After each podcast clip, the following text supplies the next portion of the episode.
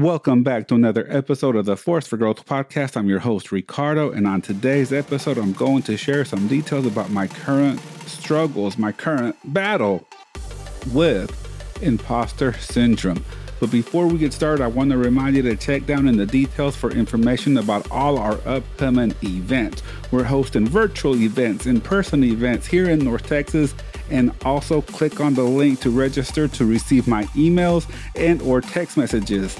These messages are inspirational, informational, tools and thoughts about mindset and just how to be better.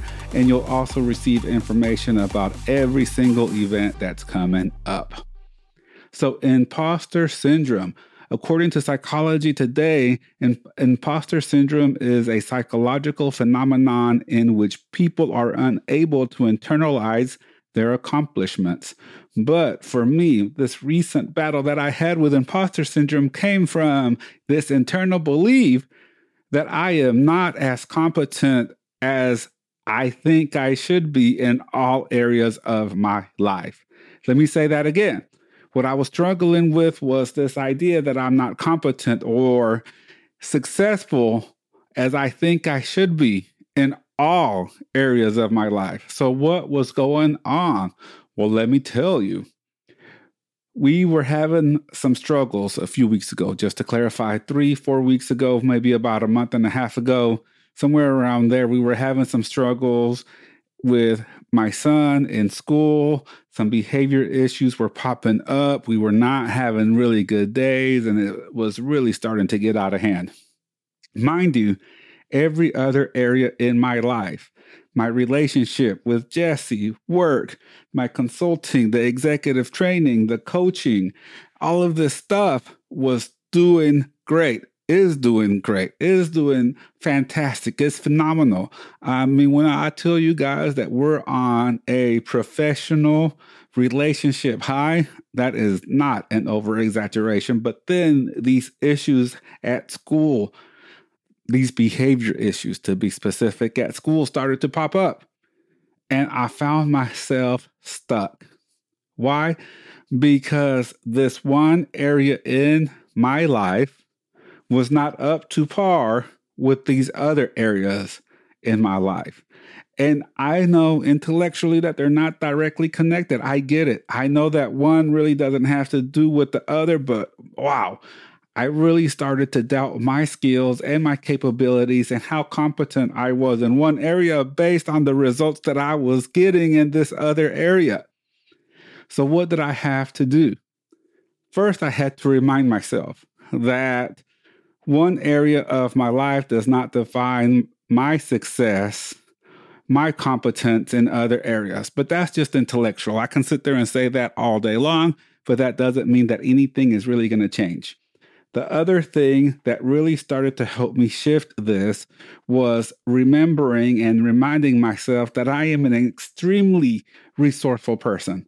I have a vast amount of inner resources and outer resources that I can tap into to help me. I'm also a master troubleshooter. I am good at finding the problem I'm good at identifying the problem and finding the solution. Let me clarify that. I am a master troubleshooter. That is part of who I am. I know that's part of my identity, and I strongly believe that. So, what did I do? I got into troubleshooting 101 mode. I cranked up the troubleshooting muscle in my head and I knew that if this is a problem, there has to be a solution. And the moment that I started taking action, looking for the solution, implementing things that we could change, things that we could do, reaching out, looking online, reaching out to some people, the imposter syndrome started to fade. It actually started to go away the minute that I started to take action and start looking, and I started looking for a solution. And so, why did that help me so much? Because I identify as a problem solver, a troubleshooter. I deeply believe that there is not an issue that I can figure out. Not because I think I'm the smartest person in the world or I'm some kind of genius. It's because I know that I have the resources within me to find a solution to any problem. And part of those internal resources is having the ability to reach out to people, i.e., my external resources, to get help. So I know that if I reach out to one person, they may not be able they may not be able to help me, but they can find me the person that may be able to help me. They may be able to connect me to the person that can connect me to the person that can connect me to the person that may be able to help me. And that's my resourcefulness.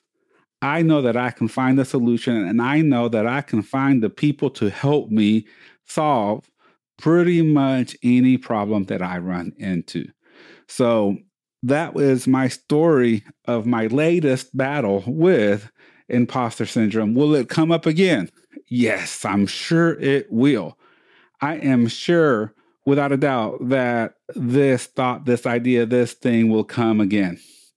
But I also know that whenever these thoughts, these ideas of me being an, an imposter, i.e., imposter syndrome, me having those feelings of imposter syndrome, will go away when I figure out what the problem is. And in this case, it was taking action, but that doesn't necessarily mean that's going to be the case or the solution for those future challenges that I run into in this situation.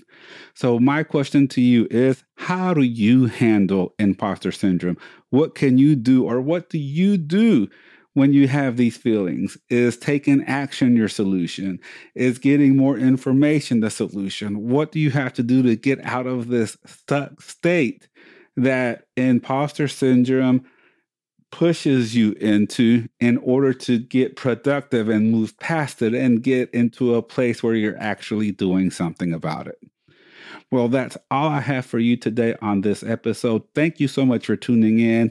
Make sure you look down in the description and come and join us for one of our in person or virtual events. Our in person events are here in North Texas. We're doing meetups, we're doing dinners, we're doing trainings and masterminds. And you can look below, sign up to get my emails or text messages, and join us for one of our events. Again, thank you so much for tuning in. And remember to always be a force for good, a force for growth, and a force for greatness. Bye.